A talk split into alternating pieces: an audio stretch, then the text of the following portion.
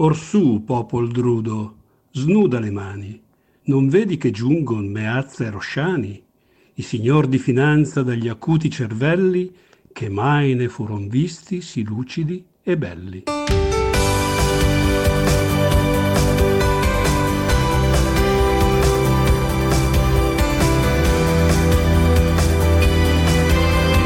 Due di denari, perché i nostri soldi sono una cosa seria. Di Deborah Rosciani e Mauro Meazza.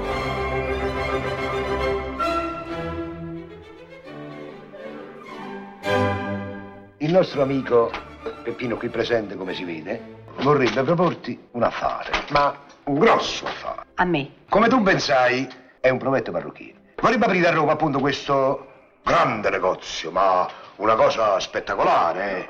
Un welfare bourdin, ecco. Un istituto di bellezza. Ah, ma è un'ottima idea. Io metterei i capitali ad occhi chiusi, perché sono denaro assicurato, è sicuro, certo. Che eh. ti ho detto? Eh, sembra però che Peppino non foste voi. Ecco. Voi siete landiti, siete parrucchieri. Buongiorno Deborah. Ciao. Sei andata a Londra No, sono andata molto più vicino a casa. all'Amazon Saloon, quindi non hai non potuto... dire queste parole in libertà. Eh, no, no, ma perché è la prima notizia, è quella per Eh, la sì. quale abbiamo scelto con l'ottimo Danilo Di Trani la nostra selezione sonora di ingresso, per dir così. Allora, lo scriveva proprio il Sole 24 Ore questa mattina nelle notizie in breve appunto delle pagine di finanza. Amazon ha annunciato che aprirà il suo primo salone da parrucchiere nell'est di Londra, nel quartiere di Spitalfields, l'Amazon Salon che occuperà due piani e 140 metri quadrati in un edificio non lontano dalla City. Sarà aperto sette giorni su sette, naturalmente Amazon non sia mai che si prenda un giorno di riposo, ma la notizia vera qual è Mauro? Qual è? è che eh, questo nuovo salone sperimenterà diverse nuove tecnologie come la realtà aumentata per dare ai clienti un'idea di come appariranno per esempio con un diverso colore di capelli. Ad- Per esempio io avrei potuto fare una simulazione di come potrei essere bionda. Beh, adesso... Non mi ci vedo proprio, ma magari insomma... E belli. eh,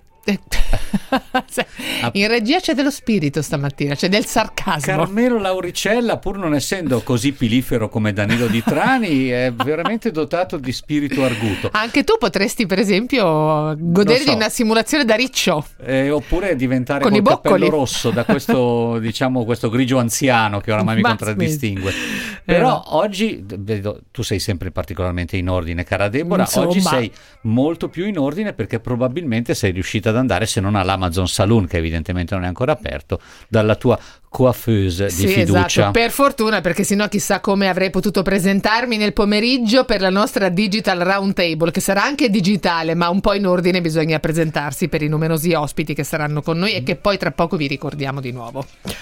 E a proposito, a proposito di... a proposito di Amazon, Speriamo che non sia un pacco questa dell'iniziativa digitale legata ai servizi di parrucchieria. Allora, ieri vi abbiamo annunciato, vi abbiamo raccontato questa vicenda di questo malcapitato che eh, aspettava un computer, ha ricevuto il pacco, questo pacchetto da Amazon, ma il pacchetto che veniva consegnato da poste, bisogna dare tutti i passaggi così come sono, era vuoto. Quindi lui adesso era in difficoltà, tanto che un'associazione di consumatori, Codici Lombardia, ha preso a cuore la vicenda e sta cercando di aiutarlo a ottenere il rimborso o comunque la nuova spedizione dell'oggetto. Ci ha ascoltato anche Amazon medesima, che eh, ci fa piacere naturalmente e ci dice così. Che non ci ha mandato pacchi né vuoti No. né pieni, quindi che venga precisato questo. No, no, è in modo assolutamente gratuito, ribadiamo gratuito, però ci scrive questo. Ho ascoltato con attenzione il caso del pacco vuoto che avete citato e mi spiace l'esperienza negativa vissuta dal cliente. Obiettivo di Amazon è garantire che i nostri clienti siano completamente soddisfatti dei loro acquisti, in caso contrario facciamo quanto possibile per soddisfarli. In caso di segnalazioni specifiche siamo a disposizione per le opportune verifiche. Se un cliente ritiene che abbiamo commesso un errore, lo incoraggiamo a contattarci direttamente al nostro servizio clienti. Per qualsiasi informazione invitiamo a consultare anche le pagine pubbliche sulle nostre politiche di reso e quelle sui rimborsi. Ci invitano, se lo riteniamo, a citare questa risposta in trasmissione, cosa che facciamo è la, la replica per così dire di Amazon che quindi si dice disponibile ad ascoltare le considerazioni del cliente. Poi vedremo come andrà a finire. Mm-hmm. Vi terremo informati. C'è un ascoltatore che eh, si burla di noi, evidentemente appunto anche lui che contestando, birbante. così io dico un po' il fatto che parliamo molto spesso di questa azienda perché mh, hanno bisogno della nostra pubblicità e noi li sosteniamo. Rideremo quando Amazon aprirà una radio che tratta temi economici, non vedo l'ora. Per la verità, con Audible e i podcast, secondo me, di approfondimenti di natura economico-finanziaria ne troviamo già. Hanno già la TV on demand e quindi sono già eh, ben coperti in ogni tipologia di servizio e quindi non c'è bisogno appunto di auspicare l'ulteriore rafforzamento del loro presidio anche in questo campo perché praticamente ci sono già. Ma noi non li temiamo Mauro perché con il nostro live... Assolutamente. Eh... Noi replichiamo a suon di Digital Round Table che poi è anche diciamo la prima notizia del nostro giornale radio del risparmio e oggi è alle 3, sono già un po' agitato. Carmelo metti la sigla, la sigla, la sigla, la sigla. Deborah Rosciani e Mauro Massa risolvono tutti i problemi di cassa.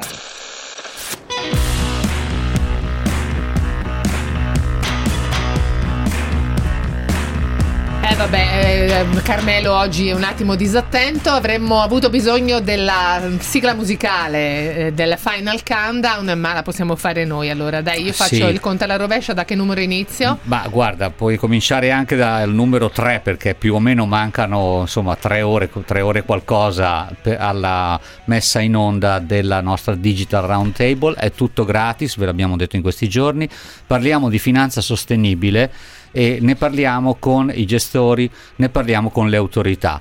E la cosa è interessante perché da molte rilevazioni capiamo che mentre avanzano anche le regolazioni, però la consapevolezza, le attenzioni da parte dei risparmiatori, da parte dei consulenti sono ancora diciamo in una parte più e meno altrove. Eh sì. E di questo appunto parleremo alle tre www.radio24, sezione iniziative speciali, siete ancora in tempo ad iscrivervi e a seguire la nostra Digital Round Table. La finanza è certamente il grande motore della sostenibilità, eh, sia perché i grandi fondi di investimento naturalmente si stanno muovendo, indirizzando le aziende mh, nelle quali investono naturalmente a comportamenti più virtuosi e poi perché naturalmente propongono anche soluzioni di investimento sempre più connotati di sostenibilità appunto al pubblico dei eh, risparmiatori oltre che degli investitori appunto istituzionali.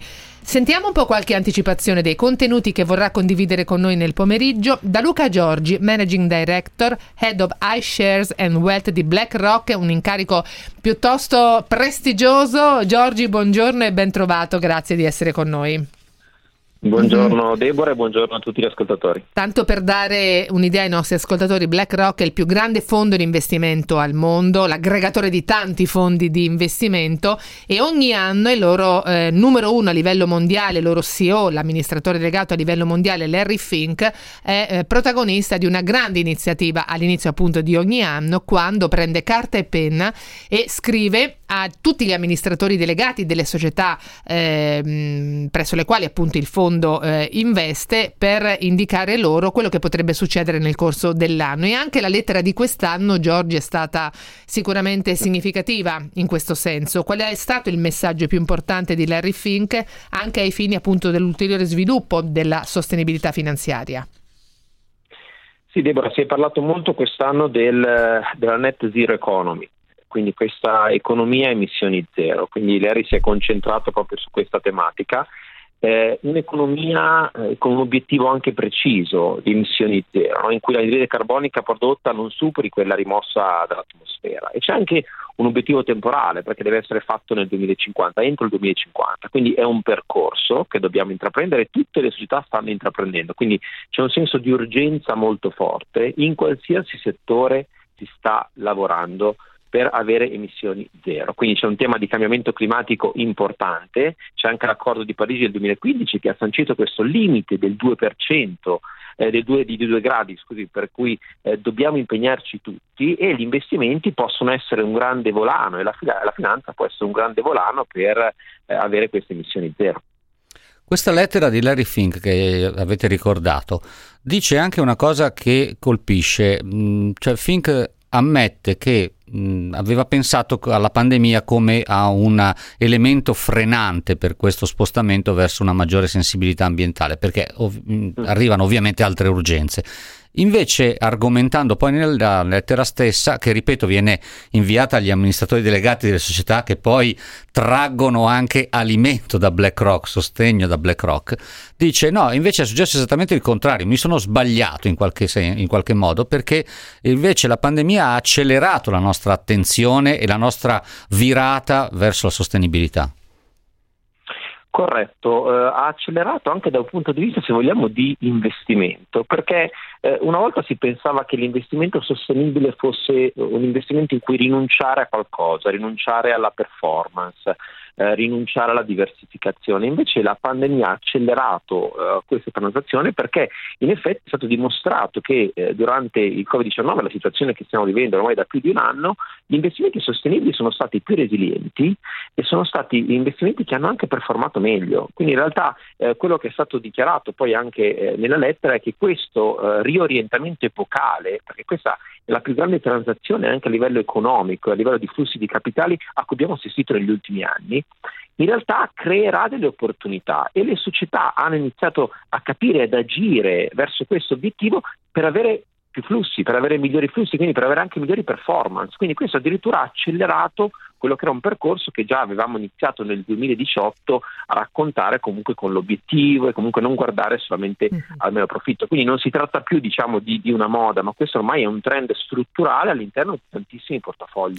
Un'ultima considerazione, poi rimandiamo tutti gli approfondimenti nel pomeriggio. Luca Giorgi sarà con noi. Allora, per eh, il piccolo risparmiatore che eh, guarda con interesse ad, un, ehm, ad una prospettiva di investimento in questo mondo, ma è un po' preoccupato eh, relativamente al periodo in cui si deve stare fermi su questo investimento per avere un rendimento soddisfacente. Qualcuno ancora dice in realtà questo è un mercato che non dà eh, rendimenti molto interessanti, meglio avere un approccio un po' più speculativo per far crescere il portafoglio. Insomma, che tipo di argomenti vanno utilizzati nei confronti di queste persone che hanno un approccio forse poco responsabile, ecco, eh, verso questo mercato. Giorgi. Allora, mh, direi prima di tutto capire se un investimento eh, è davvero sostenibile. E qua è venuta incontro la normativa, eh, quindi oggi SFDR, quindi sappiamo una normativa che dal 10 di marzo sancisce quali sono le regole eh, per un investimento sostenibile, quindi sappiamo l'articolo 6, 8 e 9 e in particolare l'articolo 8 e 9 sono quelli degli investimenti sostenibili, quindi oggi abbiamo una certificazione che è un passo importante per capire se un investimento è davvero sostenibile. Quindi una volta individuati un basket, una serie di fondi che sono sostenibili, che siano quindi che rispondano a, queste, a questa nuova normativa, ovvio che all'interno si può scegliere soluzioni azionarie, obbligazionarie o bilanciate. Allora è ovvio che se parliamo di investimenti azionari consigliamo sempre un orizzonte temporale adeguato, quindi parlare di medio-lungo periodo, quindi 4-5 anni almeno per cercare di creare valore sui temi e sui trend dell'economia eh, sostenibile. Ma si può anche scegliere soluzioni eh, multi-asset, magari con un orizzonte più breve, o perché no anche soluzioni obbligazionarie sostenibili. Quindi eh, è importante avere un portafoglio di- diversificato ed è importante comunque cercare di andare a prendere il rendimento dove vedo crescita e, e anche in questo caso se parliamo dell'economia circolare o del futuro dei trasporti, eh, parliamo del tema della nutrizione, sono tutte tematiche sostenibili, per lo più che possono essere individuate con investimenti azionari, ma che stanno creando enorme valore eh, per il portafoglio. Quindi il nostro consiglio è affidarsi a un consulente, comunque lavorare con qualcuno che conosce bene, perché i fondi sono tantissimi, eh, solo BlackRock ha più di 70 tra fondi ETF disponibili in Italia, quindi sono tantissimi gli strumenti da utilizzare e costruire un bel portafoglio che possa comunque avere un orizzonte temporale definito con anche un rendimento che in questo caso può essere accettabile. Grazie.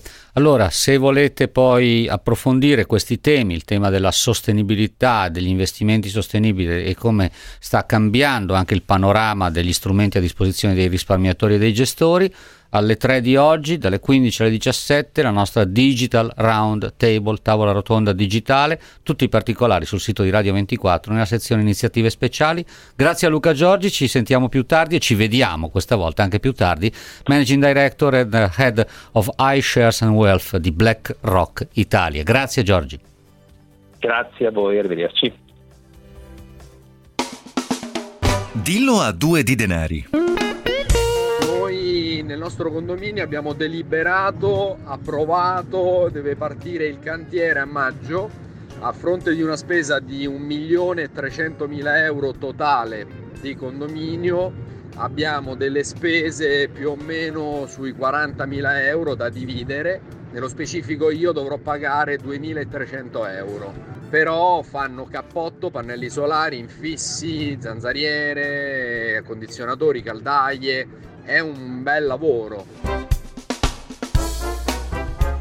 Abbiamo scombinato un po' la scaletta anticipando oggi il dillo a due di denari, effettivamente anche questo commento di questo ascoltatore è un residuo della puntata di ieri, abbiamo parlato in realtà del mondo degli artigiani e eh, come stanno gestendo in questo momento la complicata fase di accontentare i clienti che chiedono, di, ehm, che chiedono la loro consulenza per fruire dell'opportunità del super bonus fiscale del 110%. Qualche ascoltatore ieri diceva eh sì però è tutto complicato in condominio soprattutto se non ci si mette d'accordo, grandi gatte da pelare per l'amministratore di condominio, questo ascoltatore non è poi andata così male.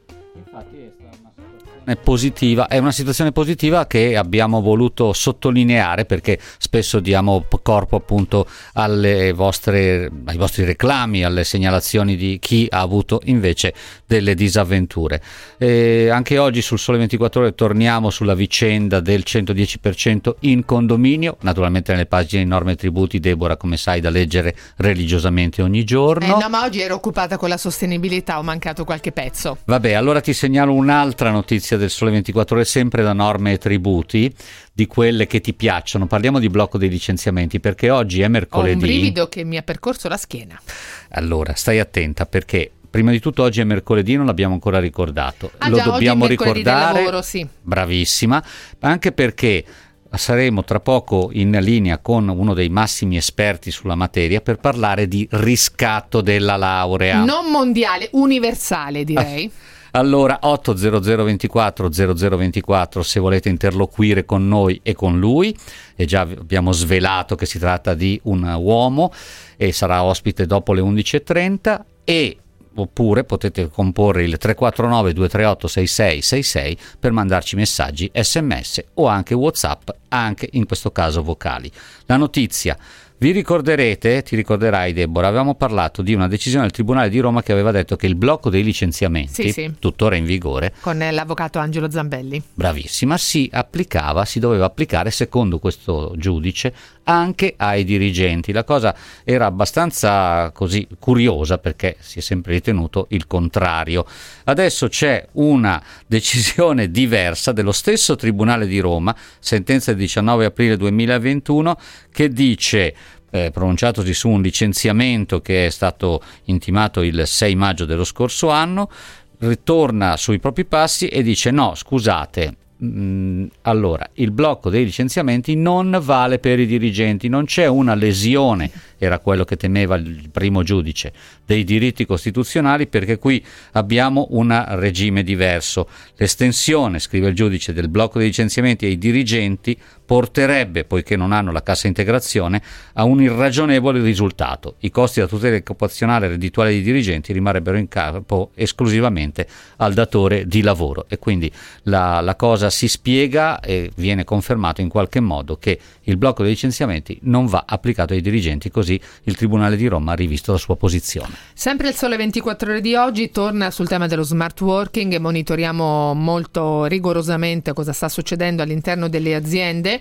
siamo ancora in fase di emergenza per molte e molte naturalmente consentono a gran parte del personale di eh, conservare questa modalità di lavoro agile, come correttamente viene definita, ma lo smart working non sarà una soluzione temporanea adottata solo in questa fase di emergenza sanitaria, ma il paradigma che caratterizzerà le vite degli italiani e l'organizzazione delle imprese in futuro. Lo dice Sebastiano Fadda, presidente dell'INAP, che è un'organizzazione che abbiamo molto spesso ospitato anche nel nostro programma, il quale considera prioritario attuare politiche di riqualificazione delle persone e avere una cornice normativa che sia aderente alle esigenze delle imprese. Prima dell'emergenza del Covid erano appena 570.000 i lavoratori agili in pieno lockdown sono stati 6 milioni e mezzo, oggi sono circa 5 milioni, con regole semplificate che potrebbero essere prorogate almeno fino alla fine dell'estate. Nelle grandi imprese, ricorda Fadda, in particolare il 54% dei dipendenti, quindi poco più di uno su due, è in smart working. E dopo questa esperienza forzata dalla pandemia, le organizzazioni stanno ragionando, anche se con sfumature diverse, su una nuova normalità lavorativa fra accordi sindacali, investimenti in formazione, nuovi modelli di leadership come è emerso anche da un convegno organizzato da INAP a cui hanno partecipato alcune delle, grandi, delle più grandi aziende italiane. Se volete avere qualche particolare in più rispetto a questa tendenza c'è un lungo pezzo della nostra Cristina Casadei sul Sole 24 ore di oggi. Allora Deborah, ricordiamo telegraficamente che oggi ci sarà anche una manifestazione di Credo Confedilizia. che sia già iniziata alle 10, sì. È già in corso, Eh scusate, sì, hai sì. ragione. Una manifestazione di Confedilizia sul problema degli sfratti, ce ne siamo occupati più volte, il blocco degli sfratti che è un tema assolutamente divisivo, tutela gli inquilini, ma finisce per danneggiare i proprietari in alcune situazioni, ne abbiamo parlato più volte, secondo me ne parleremo anche prossimamente, non sbilanciamoci ma ci stiamo attrezzando per. E adesso io direi che con un anticipo di una ventina di secondi quasi quasi ti chiederei di raccontarci cosa fanno le borse, così poi parliamo naturalmente del riscatto della laurea. Prima le borse. Scusatemi se non faccio la rima stamattina, l'importante è ascoltare Meassa e Rossani con due di denaro. Ah.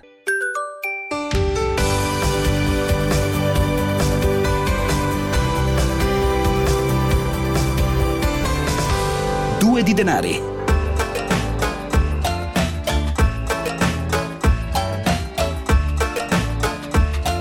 Allora, intanto cominciamo con il dire per tutti coloro che volessero delle informazioni e quelle che diamo a due di denari non sono sufficienti, c'è l'Inps che ha attrezzato appositamente un portale sul tema dei riscatti e delle ricongiunzioni. L'hai letto, l'hai letto sul Sole 24 Ore, secondo me, questa cosa qui, perché Mm-mm. ne hanno parlato. Mi hai scoperta. Sì, ne hanno parlato e trovate anche l'articolo su 24 più che è la sezione per abbonati, riservata agli abbonati sul nostro sito del Sole 24 Ore, la collega Francesca Barbieri e uno dei massimi esperti globali, come abbiamo detto prima, della materia del riscatto della laurea, e cioè il dottor Antonello Orlando che adesso è collegato con noi. Buongiorno Orlando, bentornato a Due di Data Denari. l'esperienza universale, chissà da che pianeta oggi è collegato. Buon- buongiorno, Pensio- buongiorno, bentrovati, Pensiolandia. sempre, sempre troppo buoni, troppo buoni. Pensionilandia. Ci aspettiamo molto da lei, dottor Orlando, perché molti sono già i quesiti. È bastato evocare le due parole riscatto laurea e già il centralino ha subito uno scossone, una spallata da parte di diversi ascoltatori. Più- Salutiamo Rosa, va già che ci siamo. Assolutamente, anzi ringraziamo Rosa per eh, la pazienza, la dedizione con Mhm. cui e l'affetto anche con cui ci segue. E allora, come ha detto giustamente Deborah, l'INPS è il- la fonte di informazioni non solo ovviamente ufficiale, ma anche quella che ha messo a disposizione un portale riscatti e ricongiunzioni dove potete trovare anche la possibilità di simulare il costo del riscatto della laurea. Tra l'altro, ricordiamo però, dovete dotarvi dello SPID o avere la carta d'identità elettronica, oppure se già avevate il PIN dispositivo IMSS, entrate ma solo fino a ottobre prossimo, perché poi si potrà usare solo lo SPID. Detto questo, che è proprio un'informazione di servizio, C'è anche la circolare dell'Inps che dà tutte le informazioni rispetto a questo, è la numero 46 del 22 marzo. Chi è?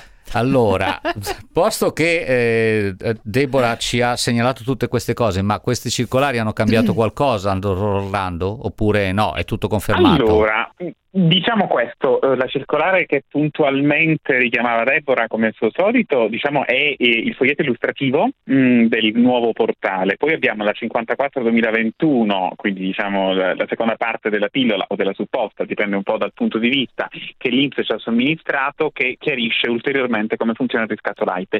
Mm, un passaggio soltanto su questo portale, eh, giusto per non cadere nel trabocchetto di considerarlo un po' la promessa delle magnifiche sorti progressive.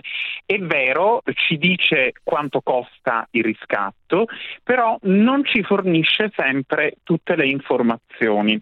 E una cosa che su questi canali è stata più volte chiarita in un servizio di informazione che diciamo, aiuta ad accendere le lampadine è che il riscatto light non sempre è conveniente, eh, magari anche durante la puntata ricorderemo che bisogna per alcuni soggetti, cioè quelli che hanno studiato prima del 96, optare per il metodo contributivo. Questo portale ci dice il costo del riscatto fatto, ma non ci dice, ad esempio, cosa succede sulla pensione dell'assicurato quando per riuscire ad accaparrarsi il riscatto agevolato opta per il metodo contributivo.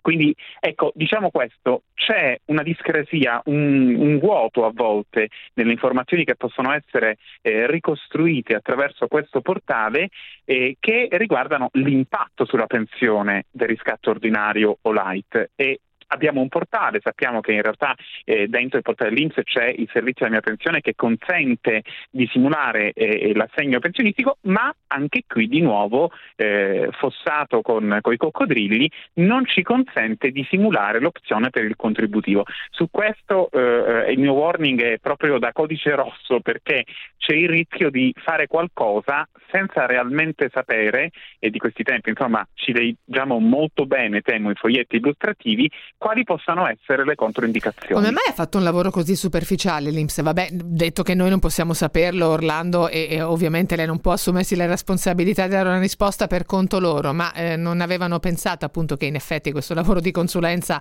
che sarebbe in teoria molto utile, poi è così limitante nelle risposte che fornisce? E io credo che ce ne sia una consapevolezza perché nella circolare che ricordava in effetti si dice che in alcuni casi, penso per esempio a quelli che hanno le contribuzioni più complicate, il fondo dei postali, dei telefonici, bisogna recarsi presso la sede e chiedere consulenza.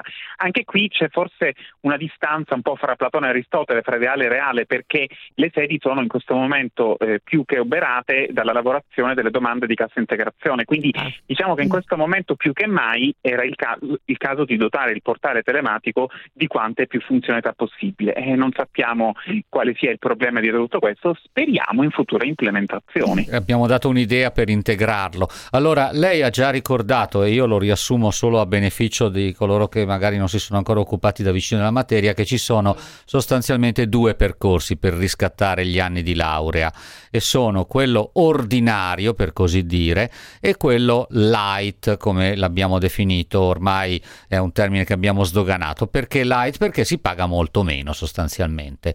È riservato, sarebbe riservato, pardon, a chi però ha studiato dopo il 96 o comunque bisogna avere una contribuzione eh, o almeno un contributo versato post 96. Poi lei mi corregge quando comincio a sbagliare, Orlando, sì. Mai, mai, mai. Sì, diciamo che per, per, riuscire a fare questo passaggio ci sono tutta una serie di, di, requisiti stringenti. Rimandiamo anche magari gli ascoltatori a questa famigerata circolare 54 perché devo dire che lì si fa uno schema molto chiaro, addirittura l'istituto ci fa A, B, C, tutti i vari requisiti, deve avere questo, deve avere quello, però essenzialmente almeno eh, 15 anni contributi, di cui 5 dopo il 95 almeno un contributo prima del 96. Però sembra una sciarada, leggendo la circolare si capisce abbastanza bene. Allora, andiamo, guarda, ci sono già delle domande degli ascoltatori, direi oggi veramente di rendere particolarmente vivo il nostro programma con le richieste di aiuto. Eh, ovviamente io comincerei con le Marche, se non ti dispiace. Andrei in provincia di Fermo. Marco, benvenuto, buongiorno. Buongiorno, buongiorno dottore, buongiorno a tutti. Ci dica. Allora, la mia domanda è molto semplice. Eh, io chiamo per la mia ragazza che um, praticamente si è laureata dopo il 96. Ora lei ha due lauree e quindi ha fatto anche dei master. Sono anche riscattabili in questo senso i master? Grazie. Perché il dottore giustamente diceva eh, che c'è questo fossato dei coccodrilli, insomma, da evitare. Ecco, se ci può dare delle delucidazioni perché non riusciamo a capire se effettivamente possono essere riscattabili o meno. Grazie mille, rimango in ascolto. Grazie. Antonello. Allora sì, qui eh, c'è da fare un salto contro i pro axel per riuscire a evitare i coccodrilli perché in realtà la, de- la riscattabilità l'Inps ce l'assicura per i percorsi laurea di ogni tipo, triennale, specialistica, magistrale, ciclo unico, dottorati di ricerca se non coperti da contribuzione, quindi per esempio eh, dottorati prima dell'avvento della gestione separata e purtroppo non sono inclusi i master, a meno che, qui boomerang per cercare di salvarli, i master non siano eh, delle lauree svolte all'estero, perché in realtà all'estero la parola master spesso in altri stati europei, per esempio, ha una traduzione nel sistema diciamo, di, di, conversione della formazione in titoli di studio specialistico equiparati alle nostre lauree specialistiche. Quindi se è un master italiano, fumata nera, se è un master svolto all'estero, qualche speranza l'abbiamo ancora. Mm-hmm. Ha chiamato anche Giovanni dalla provincia di Padova con un altro quesito. Buongiorno Giovanni. Buongiorno a tutti, grazie per avermi chiamato. Sì, volevo chiedere al vostro esperto se è riscattabile anche i tre anni di tirocinio documentato presso dottore commercialista nel caso in cui però poi non sia stato sostenuto l'esame per dottore commercialista. Orlando, qua il triplo salto sì. carpiato. Allora, no, no, in linea di massima sa, no, anche sa. perché Eh, sì, sì, allora, eh, no, teoricamente non è possibile, ma poi c'è da fare un chiarimento. Eh, purtroppo il riscatto light afferisce a quelle che sono le famiglie delle gestioni dell'Inps. I periodi di praticantato, ora bisogna andare a vedere nel regolamento della cassa eh, di previdenza dei commercialisti se il periodo è riscattabile anche se non si è abilitati, temo di no, eh, però in ogni caso ai fini del, del, del, focus di oggi, cioè del riscatto light, il periodo è fuori perché INPS non consente il riscatto del praticantato tranne quello, giusto per fare così ehm, eh, sfoggio di casi che mi sono capitati, quello del promotore finanziario il promotore finanziario il praticantato lo può riscattare nella gestione commercianti. Tutti gli altri praticantati, anche il mio di consulente del lavoro, mi ci metto nel mucchio, ahimè per IMSS valgono zero. Mm. Ma la domanda, una domanda secca, ma se uno fa tutto il percorso di laurea e poi non si laurea, quegli, anni, quella, quegli studi li può riscattare? Caro Mauro, questa cosa mi è già capitata di un cliente che mi ha tenuto a parlare mezz'ora raccontandomi esame per esame come erano andate bene le sue sorti universitarie e quando poi è arrivato l'assassino nel suo finale del giallo ho dovuto dirgli che purtroppo non poteva riscattare. Il riscatto di laurea è molto formale, se non avete la pergamena, la foto con la nonna e la zia il giorno della laurea eh, purtroppo non si può in nessun modo se non si è preso insomma ecco, il pezzo tutta, di colpa, de, tutta colpa del maggiordomo. Se Mauro, il titolo abbiamo... non c'è e non, non c'è niente da fare. Allora, sono le 11 44 minuti e 45 secondi, facciamo così, torniamo subito con tutti i vostri quesiti che sono già tanti e intanto ascoltiamo il traffico. Propongo la Rosciani e Meazza docenti al corso di economia ad Harvard. Bravissimi.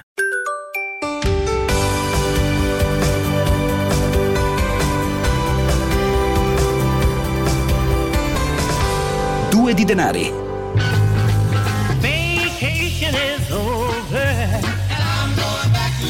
Baby. Riscatto della laurea nel nuovo formato light, nuovo per modo di dire perché lo conosciamo già da qualche tempo, il tema che stiamo affrontando questa mattina 800 24 0024, il numero verde per le vostre domande che noi con grande piacere rivolgiamo al nostro consulente del lavoro, il nostro esperto preferito sulla materia, Antonello Orlando. Quante domande Mauro? Eh, tantissime, adesso andiamo un po' con un fuoco di fila, però prima chiedo una, un favore ad Antonello Orlando. Eh, riscatto light, possiamo riepilogare ra- rapidamente? Rapidissimamente come funziona. Costa poco più di 5.000 euro per anno riscattato, ma bisogna, in che condizioni bisogna essere? Abbiamo già saputo essersi laureati, cioè avere concluso il percorso di studi e chi altro può accedere?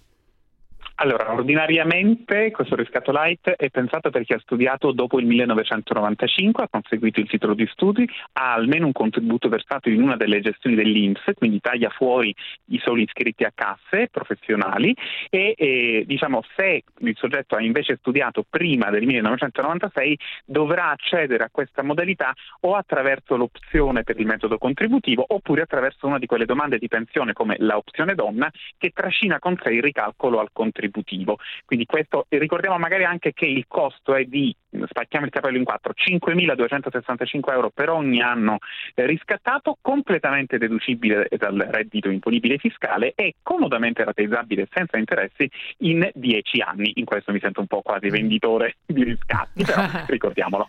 Ecco, l'opzione per il contributivo, che è quello che dicevamo nella parte precedente di questa trasmissione, può comportare però una sensibile riduzione nell'assegno pensionistico se avevate già dei versamenti nell'altro metodo, in quello retributivo. È corretto Orlando? Assolutamente, anche eh, abbiamo registrato casi di magnitudo fino a meno 40% stabile e irreversibile sulla pensione. Quindi, eh, come dicevamo nella prima parte, attenzione a fare questo salto nel vuoto, dobbiamo prima assicurarci di sapere cosa succede sulla nostra pensione. Una domanda classica che è arrivata infatti anche oggi, studente lavoratore, cioè ho lavorato in regola, quindi sono stati versati dei contributi nel periodo in cui andavo all'università. Posso riscattare questi periodi in cui ho già dei contributi da lavoratore?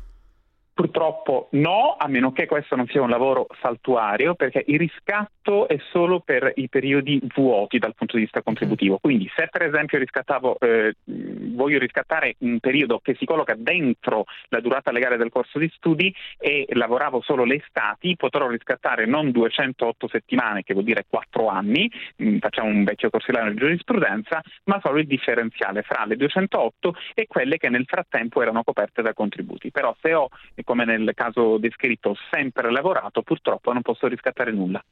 Allora, eh, no, stavo guardando se ci fossero, sì, sono arrivate altre domande, i messaggi su WhatsApp stanno veramente intasando le nostre linee, c'è addirittura chi ci racconta che eh, si è presentato all'ufficio dell'Inps per chiedere informazioni su come funzionasse il riscatto e ha avuto anche un bel ghigno da parte del funzionario al quale si era rivolto che gli ha eh, suggerito invece di comprarsi un bell'immobile che era in quel contesto, in quel momento appunto l'investimento migliore e lui racconta, l'ascoltatore adesso non lo trovo più, che una volta che gli erano arrivati tutti i bollettini in casa per fare appunto i versamenti necessari li ha buttati direttamente nel cestino. Adesso mi sembra anche poco professionale da parte del funzionario dell'Inps un comportamento di questo tipo e poi ognuno, ognuno si fa i suoi, i suoi calcoli. Ma sai, questo Deborah aprirebbe tutto un ragionamento Vabbè. sulla convenienza che è possibile solo a livello individuale, non eh esiste certo. una formula, eh, lei conferma Orlando, cioè è impossibile dire sicuramente conviene il riscatto light, sicuramente conviene il riscatto ordinario, sicur- bisogna vedere come si è messo ognuno di noi. Assolutamente d'accordo, anche con un flash su questo. Io eh, parlo soprattutto a padri e madri, eh, financo nonni e nonne, zii e zii, che vogliono regalare il riscatto light per figli e nipoti che sicuramente hanno studiato dopo il 95. Prima di fare questo investimento, perché anche 21-26 mila euro credo sia assolutamente un investimento, specie di questi tempi, dobbiamo capire, e in questo Mauro eh, ricordava una cosa sacrosanta, ma è utile perché il sogno proibito è anticipare la pensione. Ora, se eh, prendiamo un 25enne, un 30enne e ci arroghiamo la presunzione di sapere fra 40 anni come e se esisterà il nostro sistema previdenziale, ecco che in realtà eh, va compreso che per soggetti così giovani, visto che il riscatto light, ricordiamo che questo che è importante, eh, non è in scadenza, tanta stampa non specializzata, quindi certo non mi riferisco alle rose pagine del Sole 24 ore, hanno spesso diffuso che questo riscatto era a tempo e dopo il 2021 non poteva essere azionato. Mai bufala fu più mm-hmm. enorme. Quindi eh, perché affrettarsi quando non sappiamo se eh, il, lo studente laureato ne avrà convenienza? A quel punto, tema spesso anche affrontato da due denari, perché non previdenza complementare, i cui benefici sono più facilmente pronosticabili da questo certo. punto di vista. È che in genere per il riscatto della laurea nella formato ordinario che conoscevamo appunto prima si suggeriva di farlo abbastanza rapidamente perché chiaramente prima lo fai meno ti costa, ma questo appunto è il, il regime ordinario, quello light invece ci consente di prenderci un po' più di tempo, giusto?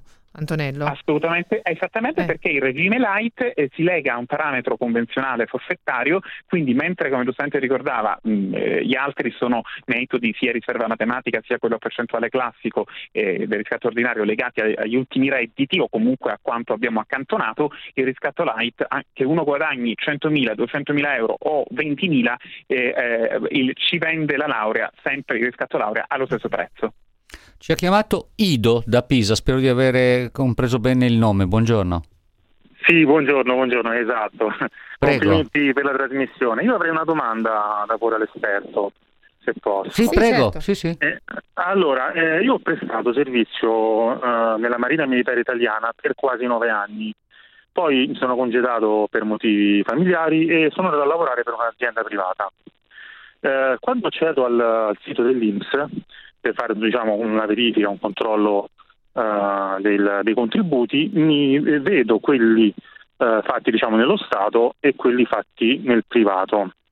Però eh, in qualche modo non riesco a, per esempio, a eh, fare la simulazione della pensione perché mi dà dei problemi riguardo al fatto che i contributi non sono uniti o qualcosa del genere. Allora ehm, ho chiesto eh, di, di inviarmi il, ehm, La busta arancione. Sì. eh, no, la busta arancione, mi sono fatto mandare la, mm, una dichiarazione certificata del- dei contributi. L'estratto conto certificativo. Esatto, sì, grazie. L'estratto Eh, che mi è conto con- arrivato sì.